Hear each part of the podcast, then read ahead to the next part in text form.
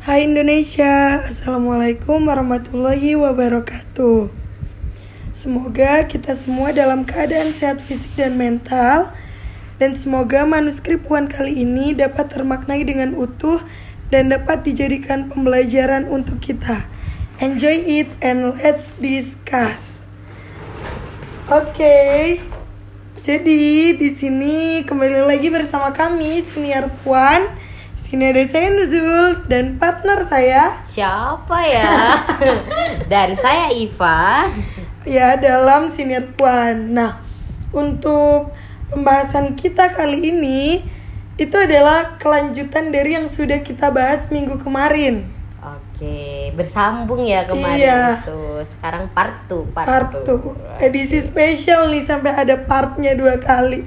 Lebih karena karena panjang banget aja sih. Iya, heeh. daripada bosen banget kan ya dengernya. Jadi ya dibagi dua aja. Iya. Biar penasaran juga nggak sih?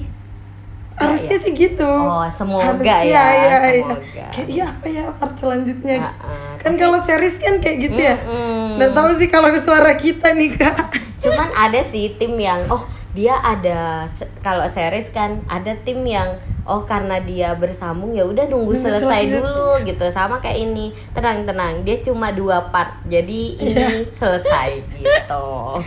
Nah, mungkin ini aja sih ngingetin lagi bahwasanya tema manuskrip kita yang kali ini itu adalah budaya dan perkembangan manusia. benar. Nah, kemarin itu kan sudah kita bahas bahwasanya di poin ini tuh ada empat poin. Di pembahasan kali ini ada empat poin. Nah, dua poin sebelumnya itu sudah kita bahas yaitu tentang pengasuhan, struktur keluarga dan kelekatan. Nah, jadi biar tanpa basa-basi langsung saja nih Kak. Poin Oke. selanjutnya apa nih? selanjutnya kita bahas tentang temperamen Temperamen. Mm-mm. Kalau Nggak asing kan misalnya iya kayak kalau misalnya dalam kehidupan sehari-hari itu kayak kita dengar kata temperamen tuh kayak konotasinya buruk nggak sih kak kayak temperamen banget sih jadi orang gitu kesannya tuh kayak tipikal orang yang emosional, Emosional, marah-marah gitu, gitu, iya, ya. iya. Jadi senggol bacok Iya, gitu ya benar, benar, temperamen benar. gitu. Tapi kalau eh, udah belajar psikologi kepribadian, eh, mata kuliahmu dulu dinamika kepribadian ya namanya ya. Teori dan teknik. Iya, Eh, teori dan dinamika kepribadian. Nah, kalau udah belajar itu psikologi kepribadian tuh harusnya eh, tahu temperamen itu bukan orang yang senggol bacok gitu karena ada satu part pengantar itu dijelasin bedanya personality, karakter, watak, Ingat, sifat, uh, uh, temperamen, uh, nah uh. yang gitu gitu. inget ya si temperamen itu Oke, kalau di buku psikologi kepribadiannya Alwisol ada tuh dijelasin gitu. Nah, apa sih si temperamen ini? Aku kasih tahu aja ya. Oke, oke. Eh, temperamen itu adalah sifat atau karakter yang khas gitu. Eh, yang khas dalam merespon. Jadi Oh. eh, satu karakter kan kalau kita ngomong personality kita pasti ngomong tentang eh apa ya individu personal yang ke apa karakternya tuh ya cuma ada di si orang itu Hmm, gitu. hmm. Nah kalau temperamen ini eh, dia memunculkan eh, karakter khas tapi penghususannya kalau merespon sesuatu gitu. oh jadi memang harus ada stimulusnya ya Ah, ah. jadi bagaimana kita merespon stimulus gitu. Em- emang berarti di dalam temperamen sendiri ini ada macam-macamnya juga gitu kak Mm-mm, ada macam-macamnya gitu karena kan eh, tiap orang beda-beda gitu. Ha. jadi gimana tuh Ah, macam-macamnya kalau temperamen sendiri, kalau versinya Thomas and Jess, Mm-mm. ah, eh, itu tuh mereka jelasin tentang eh temperamen itu dia mirip kayak introvert ekstrovert gitu loh gitu. Oh, Jadi iya, iya, iya, kalau paham. eh, ada namanya isi temperamen atau Easy tempera ya, isi, easy. isi mudah Ya, mudah, mudah. easy easy. Easy iya iya iya ah susah kalah sama yang belajar bahasa Inggris. Terus? oke easy easy. Easy ya Iya, bacanya. easy. oke pakai Z ya. Easy easy temperamen itu uh, modelnya lebih ke ketika merespon sesuatu. Kan ini karakter khas dalam merespon. Ketika merespon sesuatu itu uh, tipikalnya seperti eh, namanya easy gitu Hmm, mudah jadi dia itu eh, lebih ke mudah beradaptasi terus itu eh, responsif jadi menanggapi sesuatu itu Oh. dengan positif gitu Bener-bener kayak- eh, eh, easy karena dia easy jadi kayak Ah, ah. semuanya kayak dibuat yaudah oke gitu Ah, ah, ah, santuy bahasanya wah geledek geledek geledek apa sih Geluduk. Itu, geluduk Iya. ya Lanjut. itulah musim hujan ini cuy Mm-mm. nah lawannya easy itu difficult Difficult. benar nggak Bener. difficult oke difficult jadi kalau enggak ini takut salah istilah malu juga Bener, kan bener kok, bener, seluruh bener. Indonesia Iya.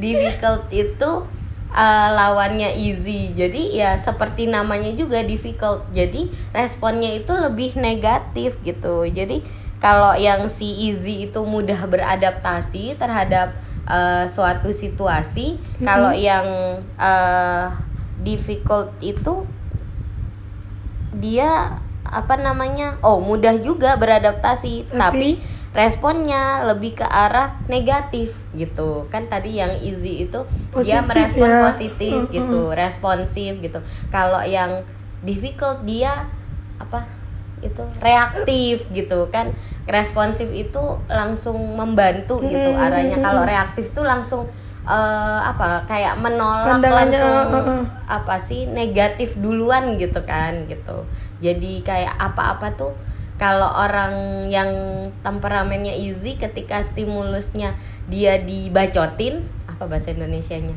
dia Cerewetin. dia ah, ah, di di Olok. kritik gitu dikritik dia langsung eh, apa lebih ke lihat dulu nih ini masukan apa eh, ini apa Hmm. hal negatif bener nggak apa harus diperbaiki atau dia lebih santai gitu tapi Hmm. kalau yang orang yang difficult ya responnya langsung iya apa sih langsung kayak ngelawan dan sejenis eh, eh. anti kritik gitu ya Iya, mirip begitu. Jadi dia bertolak oke, belakang oke. gitu.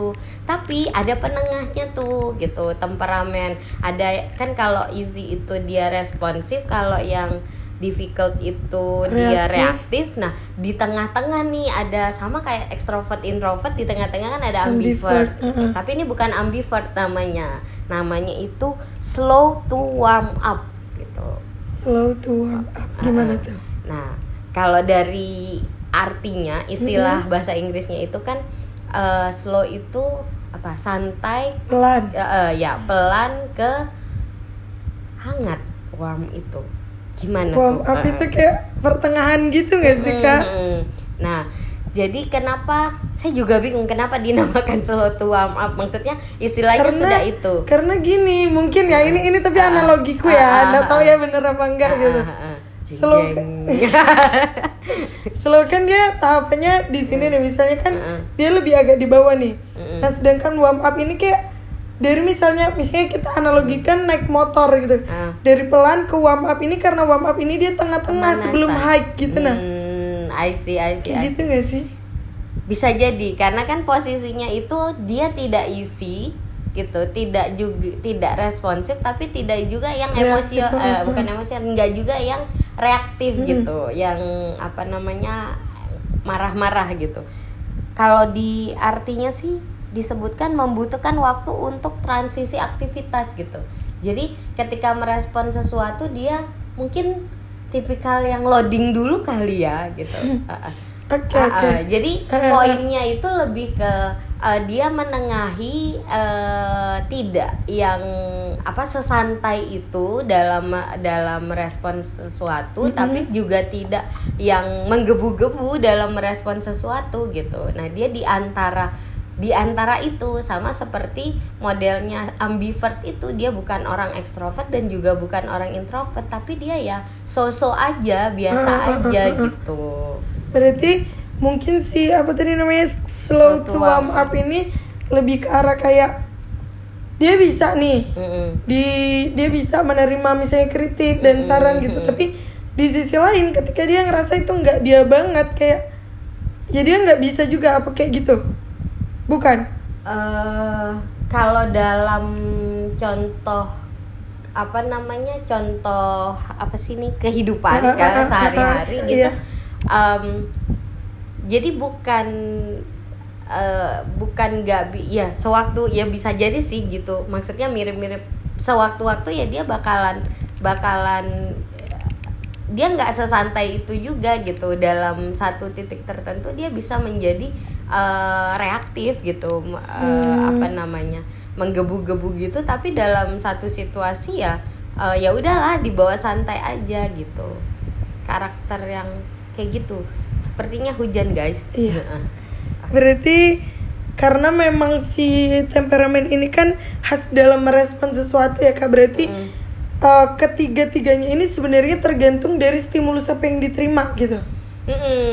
nah cuman yang jadi catatan temperamen ini kan karakter karakter khas dalam merespon mm -hmm. gitu artinya uh, itu adalah uh, tipikalmu kamu begitu gitu jadi tipe hmm. orang ada yang orang dengan tim temperamen easy ada orang yeah, dengan yeah, yeah, yeah, temperamen yeah. slow to warm up ada yang temperamennya difficult gitu nah jadi itu ya sesuatu kan temperamen ini bagian dari personality nih gitu uh, cuman uh, dia terkhususnya ketika merespon sesuatu gitu. Muncul ketika merespon sesuatu gitu. Oke okay, terus ini kan tapi tetap ada kaitannya nih kak sama si budaya itu tadi ya? Hmm itu dia di Gimana situ. tuh? sebelum kaitannya sama budaya uh mau uh, mau saya sampaikan dulu kenapa sih itu dibahas di perkembangan? Nah ya ya ya.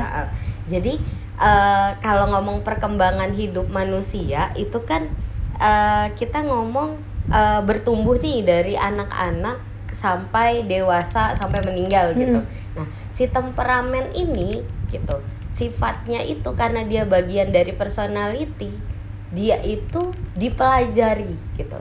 Oh. Uh, dia memang karakter Asik. seseorang, tapi dia dipelajari. Hmm, gitu. Enggak yang langsung dia begini uh, uh, uh, dari lahir genetik tek uh, uh, ada gitu. Enggak, dia dia dipelajari Nah, itu nanti uh, seiring berjalannya waktu bertumbuhnya seseorang itu kan uh, dia tidak mungkin hanya ada di lingkungan itu aja gitu. Dia, semakin pengalamannya banyak, terus itu uh, dia mengenal lebih banyak orang, hmm. interaksinya lebih banyak dan lain sebagainya. Uh, temperamen ini bisa berubah jadi orang yang uh, awalnya responsif gitu uh, uh, ya oke okay, misalkan orang yang awalnya difficult mm -hmm. yang yang anti kritik dan lain mm -hmm. sebagainya ketika dia uh, bekerja terus menerus di bawah tekanan kemudian uh, posisinya juga dia bukan yang top gitu yang apa atasan. Uh, yang atasan yang bisa mengkritik tapi dianya yang justru harus dikritik dan harus berubah gitu kalau nggak dia bakalan lanjut, terbuang lanjut. dan lain sebagainya disingkirkan dari kerjaan ya dia akan uh, seiring waktu mungkin jadi easy easy gitu nggak nggak melulu difficult atau mungkin dia di akhirnya tengah. jadi di tengah-tengah hmm. gitu karena satu sisi sebenarnya dia tipikalnya difficult tapi nanti di lain sisi misal uh, khusus buat pekerjaan dia jadi orang yang easy gitu itu hmm. bisa hmm. hmm. bisa aja gitu nah dia dia berkembang dan uh, apa namanya tidak tidak berarti uh, tiap orang dia bakalan sama terus tapi uh, kenapa dia sama budaya itu tadi yang karena hmm. dia dipelajari dan pengalaman di lingkungan ya? gitu nah ini si budaya ini uh, mau nggak mau gitu budaya kan menanamkan value selalu hmm. gitu ke ke siapa pun nah di dalam kelompoknya itu budaya apa yang muncul misal nih ini nih yang bikin kita mengenal kalau orang Indonesia bagian timur hmm. gitu kan kita hmm. mikirnya mereka itu tipikal kasar yang gitu reaktif terus gitu oh, ya. oh yang anu apa namanya ih takut duluan gitu kita kalau ngelihat ngelihat itu sudah langsung judging gitu hmm. nah itu ya karena ini tadi kita melihat bahwa mereka itu dengan uh, tem temperamennya difficult itu gitu. Ketika ada apa-apa kan ekspresif banget tuh ya kalau orang bener, Indonesia bener, Timur.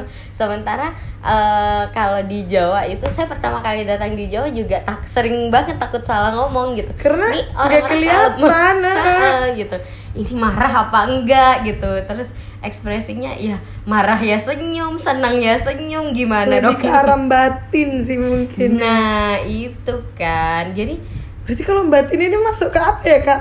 mungkin slow to warm up kali ya Kayaknya Kar- iya. karena bukan easy juga iya gitu. makanya karena kalau easy kan dia merespon Ah, tapi merespon, positif tapi nih iya nah, eh. sedangkan batin kan ada di dalam sini nih dulu nah gitu. iya ya benar benar nah benar diem tapi bisa Ah, meledak gitu iya, kan iya iya Nah, benar jadi benar lebih benar to warm up. Nah kayak gitu modelnya. Jadi budaya budaya kan tempat tinggal tadi yang yang berkontribusi besar dalam mengajarkan mengajar apa kita belajar tentang temperamen ini Mm-mm. gitu. Oke oke oke. Berarti sebenarnya uh, the point is uh, kita tuh nggak boleh kayak terpaku ide lo ini banget orangnya kayak reaktif banget terus emosional dan lain sebagainya. Karena sebenarnya itu juga bisa berubah gitu Iya, tergantung heeh. bagaimana dia melalui proses hidupnya dan lain sebagainya gitu ya kak ya. Benar benar benar ya kayak saya gini kan kan saya tidak dari Jawa asli gitu. Hmm, Uh, seiring berjalannya waktu karena mempelajari oh kalau hidup di Jawa jadi kayak sinetron loh harus batin gini, uh, iya, uh, iya, iya, iya. batin dulu gitu lihat dulu nih siapa yang diajak Lawan ngobrol bicara, uh, iya, bisa benar, nggak asertif gitu bener bener bener oke oke Em, kayaknya cukup ya untuk yang poin Iya, temperamen bagian ini, Kak, ya. temperamen harusnya udah clear. Iya. Detailnya bisa baca lagi lah ya. Maksudnya ini Yang juga hal yang lumayan mudah untuk dipahami gitu, nggak Mm-mm, yang ribet-ribet mm-mm, juga mm, gitu. Benar. Jadi langsung aja nih kita ke next point. Mm, poin, Apa tuh kak? poin terakhir nih ya Iya. eh, dari perkembangan. Kita ngomong kalau ngomong perkembangan manusia itu kan kognitifnya berkembang, emosinya Emosi, berkembang, uh, fisik. kehidupan sosial berkembang, fisik terutama pasti perubahannya jelas banget.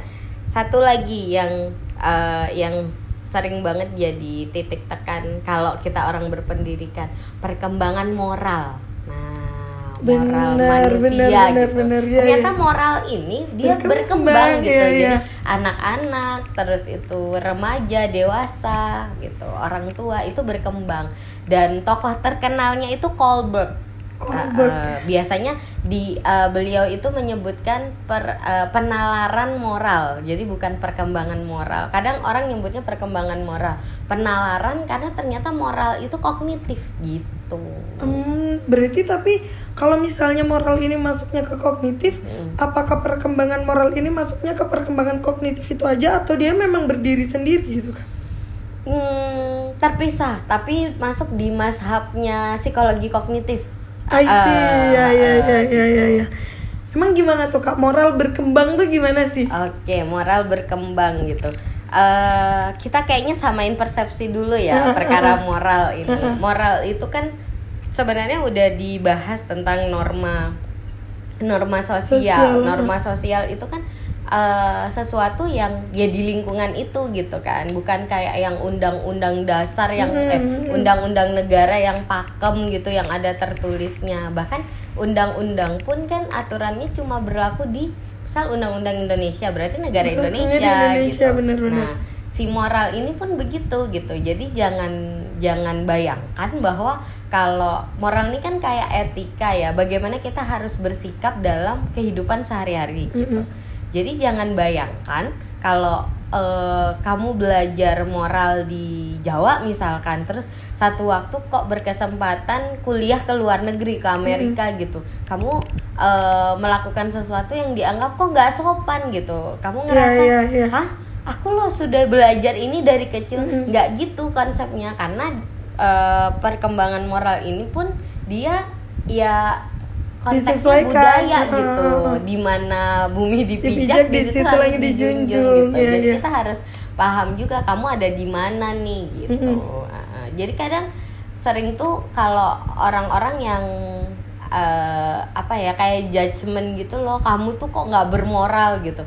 Bisa jadi memang dia tidak belajar itu, Itu, bukan bener, yang nggak berkembang sebenarnya Oh, gitu. iya, iya, iya, Ha-ha. bener, bener, bener. Itu dulu yang harus dikelirkan gitu. Mm, mm, Ha-ha. mm. Namun uh, Kohlberg memang membuat satu bentuk teori tentang perkembangan moral gitu. Nah, ya karena dia orang barat ya, jadi dia standarnya standar barat Hmm. gitu. Tapi dia membagi perkembangan moral tuh jadi tiga gitu. Kalau so far sih saya merasa relate aja di Indonesia, Indonesia. gitu, walaupun tidak membatasi kayak anak-anak tuh usianya sekian sampai sekian Mm, gitu. Karena kan itu juga di psikologi perkembangan ada beberapa Yang perbedaan mazhab ah, juga kan. beda-beda gitu kan Mm-mm. jadi memang kita harus eh, apa ya kurang lebih lah ketika anak-anak eh, usia-usia SD gitu Mm-mm, kan mm-mm. remaja itu usia SMP SMA gitu kan biasanya nah gitu orang mahasiswa aja itu kan perdebatan dia remaja apa de remaja de- akhir apa apa dewasa, dewasa awal, awal, Nah, iya, gitu, iya, kan benar-benar. masih ya usia itu real kurang lebih lah ya segitu kira-kira gitu. Oke langsung aja nih ada tiga ya. Ya. Eh, tiga biasanya itu eh, kok biasanya sih? Memang si Colbertnya. Ya, eh, ya. eh, beliau ini membagi yang prekonvensional konvensional dan post konvensional jadi eh, prekonvensional itu di masa anak-anak gitu Hmm, Hmm, jadi maksudnya prekonvensional Hmm. itu hmm, kalau pas anak-anak itu kan kita tuh sering banget mikirnya eh nakal gitu. Iya, maksudnya kita itu reward punishment banget waktu Mm, anak-anak benar, kan. benar. Maksudnya ya kita nanti dihukum kalau nggak melakukan Mm, ini mm, gitu. mm, mm. Kalau kita begini kita dapat ini gitu. Mm. Jadi reward punishment banget. Kita taat karena kita nggak mau di punishment apa dihukum. Mm-mm. Kita eh, menjadi bersemangat melakukan sesuatu karena kita tahu Mau ada rewardnya. hadiah, Ah, ah. uh-uh. Itu prekonvensional. Jadi eh, ketika perkembangan moralmu ada di tahap reward and punishment pakai helmnya cuma kalau takut polisi gitu. saya ingat banget saya pernah jelasin ini. Cuma saya psikologi dan budaya itu nggak di kelasnya Nuzul ya. Jadi saya saya waktu jelasin ini di kelas itu saya bilang gitu kalau kalian pakai helmnya masih karena eh, takut polisi nih katanya ada razia nih gitu. Jadi dari apalagi kayak dari Tirto ke kampus dari DCP benar, ke kampus benar, gitu kan. benar, benar. jadi ini nih apa namanya mau ada razia gitu oh harus pakai helm gitu eh, itu berarti sebenarnya kita Perlu masih dipertanyakan ya perkembangan moralnya masih anak-anak. masuk di Oh, mana iya, gitu. eh, prekonvensional Oke, oke, gitu oke, oke. karena prekonvensional itu reward punishment banget jadi eh, berperilaku sesuai dengan aturannya apa gitu Eh, eh. Eh kak, tapi bisa nggak kalau misalnya kayak gini? Kan itu kan kita ada tahapan-tahapannya ya. Mm-mm. Nah, sebenarnya dia itu masih di tahapan prekonvensional karena budaya yang membentuk dia begitu gitu. Misalnya dari budaya keluarga gitu. bisa bisa jadi itu tadi yang tak bilang gitu karena memang eh, apa sih lingkungan itu ya Ah, berdampak ah. kan moral itu dipelajari sebenarnya Iya sama. Hmm. Berarti uh, kalau kayak gitu adanya perkembang ada kelam- keterlambatan perkembangan ya seharusnya. Eh, bukan keterlambatan perkembangan Atau gimana sih tuh? mainnya kurang jauh Oke oke oke. maksudnya oke. gini eh, di di negara saya oh negara saya Kan maksudnya kita senegara kak. Oke, bukan maksudnya bukan di Indonesia. Oh, Di iya, tempat saya besar dulu waktu masih kecil, gitu. di tempat saya dibesarkan, ruwet banget sih. Saya nggak mau nyebut tempatnya ya, karena saya mau menceritakan hal buruk. Iya iya iya. Lanjut lanjut. Jadi eh, di satu daerah di Kalimantan. Padahal di podcast kita sebelum-sebelumnya kayaknya udah sering banget Iya, tuh keceplosan. baik. terus terus gimana? jadi tuh eh, apa namanya ada satu masa ingat nggak sih kalau orang-orang pakai helm proyek gitu itu udah Iya. jadul banget gitu Iya, waktu iya, zaman iya, iya. dulu kecil Iya, iya. mungkin gitu karena waktu itu saya ya SD SMP gitu pakai eh, apa helmnya tuh bukan helm SNI itu yang Mm-mm. sekarang tapi helm proyek gitu nah tapi kalau di tempat saya itu kalau mbak-mbak cantik atau mas-mas yang eh, ganteng habis mandi seger rambutnya baru disampo udah dipomet dia yang sedang cakep-cakepnya rambutnya tuh nggak mau pakai helm. Jadi kalau kalau pak polisi itu kayak me- melanggengkan ya udahlah gitu kan. Iya terjadi. rambutnya bagus. Jadi tuh gini maksudnya kan belum ini eh kan habis keramas rambut masih basah gitu Sialan sih tapi. Ya, eh, jadi awalnya sih ada beberapa itu kalau polisi baru pindah Oh, kalau iya, polisi iya, baru iya, pindah iya. pasti nggak boleh karena sesuai aturan nggak boleh Mm-mm. gitu Indonesia kan mengaturnya nggak boleh tapi eh, dalam satu kalau dia polisinya asli putra daerah Mm-mm, gitu dia udah tahu bahwa ya sebenarnya biasa aja sih gitu karena memang Privilege ya untuk berambut kayak, bagus ya dan berambut gitu. klimis. Ah, ah, bukan karena masih oh kelihatan tuh rambutnya baru dikeramas masih basah gitu kasihan helmnya nanti Kesian helmnya ya, padahal kan ada jual kepala ya. bahkan kayak helm proyek itu setelah ditetapkan bahwa itu nggak SNI itu masih malah banyak di dan malah ngetren tau kan sekarang nggak Oh, sekarang sekarang, sih nggak sekarang masih kayak Beberapa, tahun beberapa waktu terakhir lalu ya, kayak itu tuh malah jadi banyak banget orang yang pakai itu kayak istilahnya sih kayak klasik ya karena Iya. mungkin kan itu udah Zaman tahun dulu, lama terus ah. kayak ada lagi kayak gitu sih. Padahal itu tuh dihapuskannya karena nggak SNI gitu. Bener, Tapi bener, di tempat bener. saya waktu itu akhirnya gini, eh case-nya ada memang sampai akhirnya di waktu itu karena memang entah lagi giat-giat. Oh, waktu baru pemasangan traffic light baru. Jadi saya ada di masa di mana kok daerah saya tuh nggak ada traffic light gitu. Jadi ya Oh. sudah eh, memang pos polisi lalu lintasnya jadi kerja banget Iya, sih iya, gitu kan cuma biasa kalau pagi aja mau sekolah nah terus kalau udah siang udah nggak ada polisinya jadi eh, masa yang waktu itu memang lagi baru-barunya saya lupa tahun-tahun berapa Indonesia tuh pokok harus helmnya helm apa pakai helm bukan harus bukan. pakai helm kalau nggak pakai helm itu didenda bla bla bla. kan ada tuh Hmm. pendendaan ya kalau nggak Hmm, pakai helm hmm. nah jadi itu tuh akhirnya orang-orang itu pakai helm proyek yang gini satu tangannya pakai motor terus itu satu duh kalau video enak banget ini jadi satu tangan kirinya itu helmnya cuma diginiin aja sih helm proyek ini kan. Oh. ditaruh gini seolah-olah kan tuh sudah Dia pakai helm nih iya, gitu. iya, gitu iya, iya, udah iya, gitu iya. doang fungsinya. Jadi masih pakai helm proyek memang bukan helm SNI itu. Dan dianggap ya udah kan helmnya udah diginiin. Padahal kan Hmm, esensi helm itu bukan di untuk keselamatan lewat ke ya. polisi gitu. Berarti- itu budaya yang kayak gitu gitu. Ya udah akhirnya mungkin orang-orang baru bakalan aneh tuh kalau ngelihat pendatang gitu ini apaan sih kok pakai helm kayak gini gitu? Berarti masih lumayan banyak sih kak, maksudnya kasus-kasus yang mana eh, orang-orang termasuk aku mungkin juga beberapa kali itu masih di tahapan prekonvensional gitu untuk ya dia beda case kalau Iya, misalkan apa namanya kebiasaan nggak nggak pakai helm gitu. Tapi ya kalau memang habis itu mau takut polisi. Nggak maksudnya nggak dalam konteks Ah, ini doang sih oh, kak I Kayak see. kita masih banyak yang menganut sistem reward punishment kayak ah gitu. iya benar benar benar jadi memang benar aja Indonesia negara berkembang ya Nah, karena perkembangannya nggak kelar-kelar. Ah itu itu sih yang bikin eh, perkembangan moral Kohlberg ini kayak Agak kurang relate jadinya di sini. eh, eh, bukan jadi ditentang gitu di Indonesia. Oh, ditentang? Ah, bukan jadi kesannya tuh kayak ah nggak cocok nih gitu itu kan eh, anunya apa penelitiannya di Barat gitu nggak Indonesia banget gitu. Jadi bahasanya sering dikritik Iya, lah iya, gitu di iya, Indonesia paham, dianggap paham. gitu.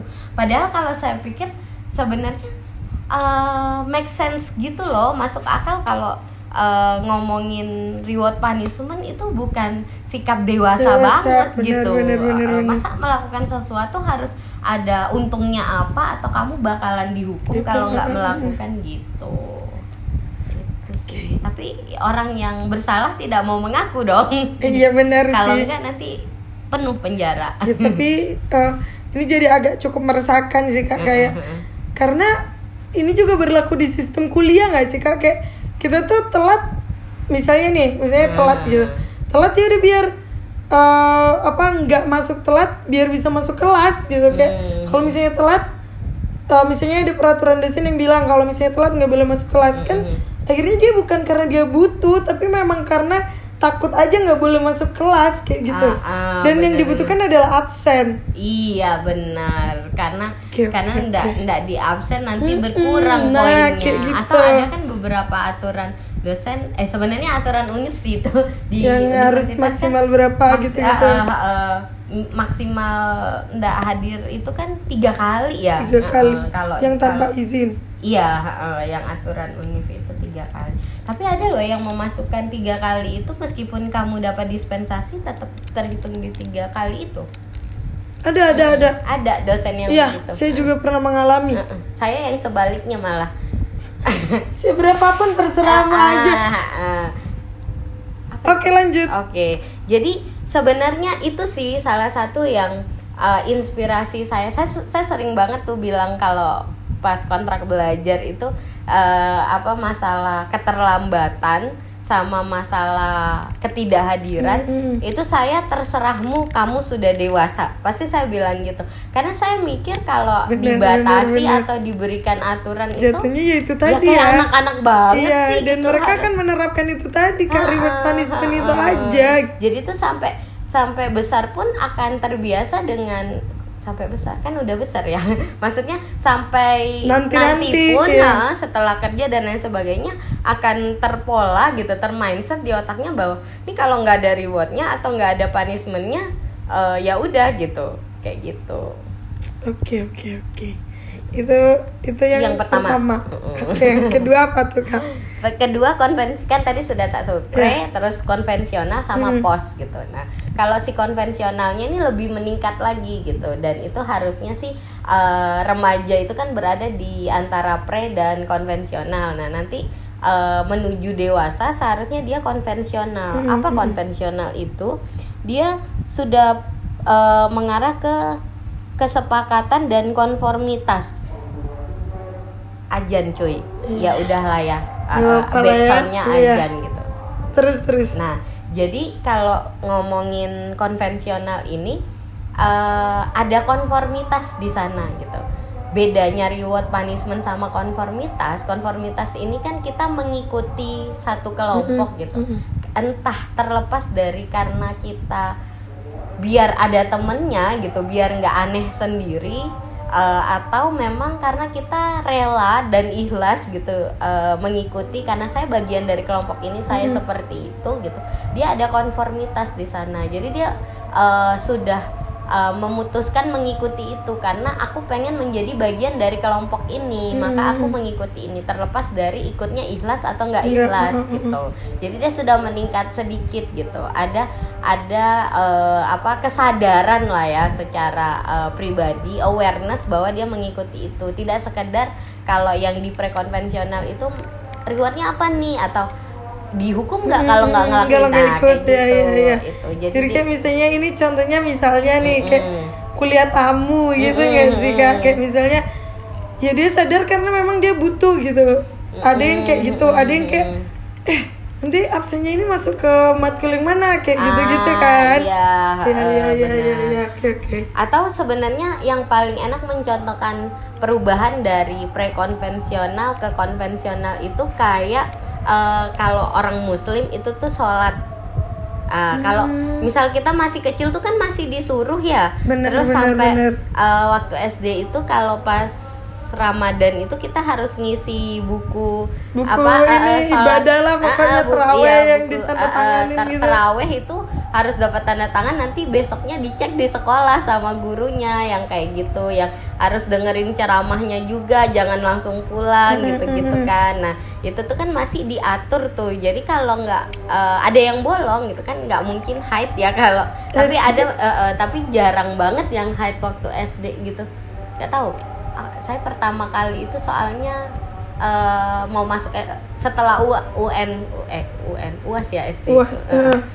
Nah itu. Jadi eh, masih bisa lah ya apa namanya kita tuh sholatnya berdasarkan daripada dihukum gitu. Atau nanti kalau misalkan puasa satu bulan gitu eh, nanti pas lebaran dapet angpaunya segini, Segini, gitu. Iya, biasanya iya, iya. dijanjiin gitu atau apa. Nah yang kayak gitu. Itu itu anak-anak. Tapi kalau udah udah mulai remaja gitu kan itu kan kayak kita sadar ah, itu kita kewajiban tahu ah, gitu. ah, dan dan ih masa teman-temanku semuanya puasa aku nggak sendiri atau Bener, ada yang bener. justru lah teman-temanku yang lain lo nggak puasa kok aku puasa puasanya pas di depan apa di di rumah aja gitu kan Hmm. itu kan kon- konformitas Iya, gitu bener, jadi kita bener, bener. melakukan sesuatu itu kesadaran karena mengikuti satu kelompok itu jadi dia sudah eh, tahapnya tuh nggak nggak mikirin reward punishment tapi ngikut uh, memikirkan Uh, uh. aku kelompok mana, Mana? gitu uh, uh, uh. Hmm, gitu itu Oke oke oke oke. kita next ke yang Next, berikutnya next. Ah, ah. nah setelah konvensional tuh ada namanya post konvensional gitu Eh, sayang sayangnya kalau versinya Colbert Mm-mm. eh, beliau bilang tuh tidak semua orang ada di ta- eh, sampai pada tahap post konvensional walaupun secara usia seharusnya mereka yang eh, ada di dewasa akhir atau lansia gitu Mm-mm. kalau istilah kita itu tuh harusnya mereka ada di pos konvensional. Nah, apa itu pos konvensional? Itu eh, sederhananya orang yang bijaksana atau wise man. Oh, Nah, oke, Kenapa orang orang yang bijaksana? Karena eh, dia memahami etika sebagai prinsip yang universal atau eh, dia menyadari bahwa moral itu di mana bumi dipijak di situ langit dijunjung. dijunjung. Jadi dia sudah apa namanya dia bisa menghargai perbedaan gitu. Hal yang menurutku itu tidak sopan belum tentu menurut orang lain itu juga tidak sama tidak sopannya dengan menurutku. Karena mungkin dia juga sudah melewati rentetan banyak kehidupan ya kak ya. benar, benar. Karena posi- posisi prekonvensional tuh kan dia masih berpikirnya itu eh, mana yang baik buat aku Mm-mm, gitu. Karena kalau daripada aku dihukum mending aku dapat hadiah, gitu Hadiah, kan heeh. gitu. Sedangkan di konvensional tadi kan dia ngikutin Kelompok, kelompok gitu, iya. masih masih eh, aku ada di mana gitu ya. Aku ngikutin ini aja kalau aku nggak suka sama ini ya aku cari kelompok lain gitu karena Mm, dia konformitas yang di yang di apa namanya jadi poinnya.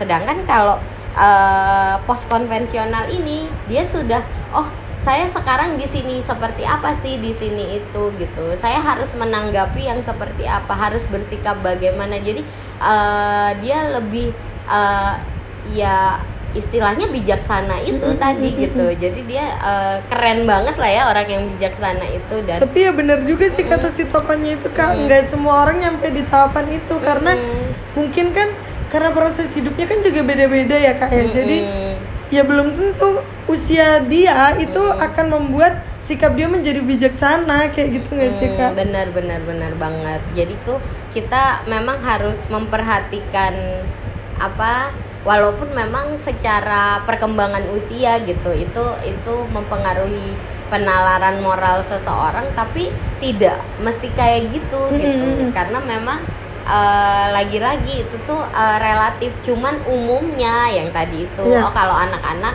reward punishment kalau remaja eh, ke arah dewasa Betul. itu nanti mereka konformitas gitu. Nah, kalau mereka bisa melalui dua tahap itu, mereka akan menjadi orang yang wise man. Orang bijaksana. gitu. Eh tapi kak tadi kan sempat disinggung tuh kayak banyak orang yang kayak agak kurang sepakat nih sama teorinya si Pak siapa nih Kolberg. Mhm. Nah tapi emang ada gitu yang versi yang sampai kan biasa ada tuh karena dia tidak sepakat akhirnya dia membuat teori baru kayak gitu-gitu ada nggak sih kak? Mhm.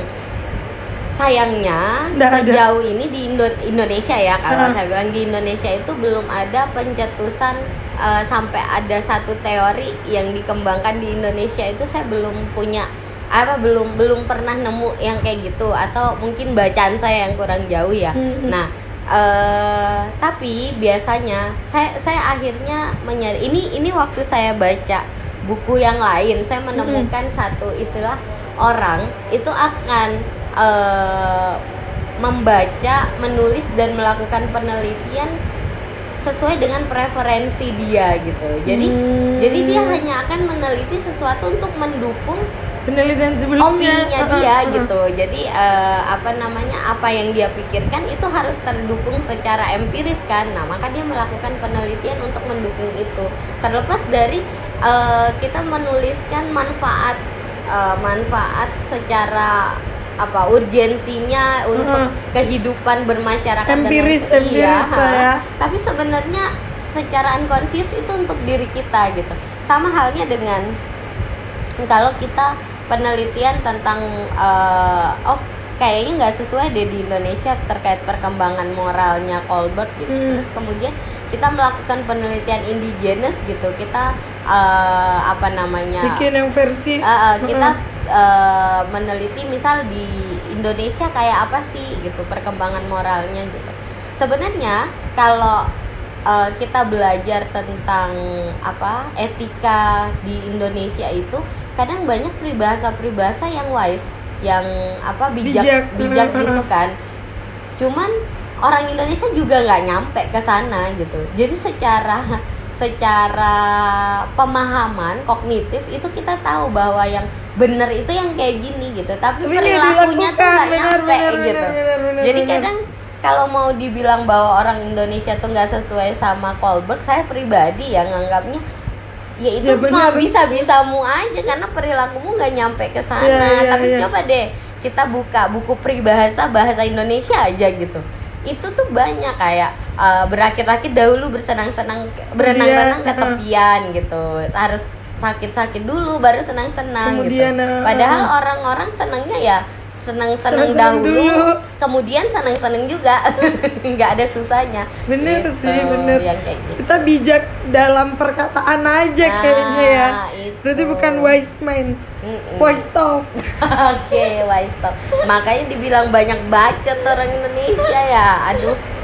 Ya begitulah. Kadang-kala saya juga begitu sih, masih berproses. Iya benar. Heeh. Kayaknya karena memang itu tuh menjadi lagi-lagi kita menginternalisasi itu nggak sih kak kayak Iya. kadang tuh kita dikasih tahu tapi yang ngasih tahu juga melakukan hal itu gitu kayak misalnya ini salah tapi secara tidak langsung orang yang ngasih tahu tanpa disadari lah dia yang ngasih tahu salah dia juga yang ngas- yang ngelakuin kayak gitu gitu Tapi ini ada cerita lucunya jadinya. Gimana tuh, gimana? Eh, apa namanya?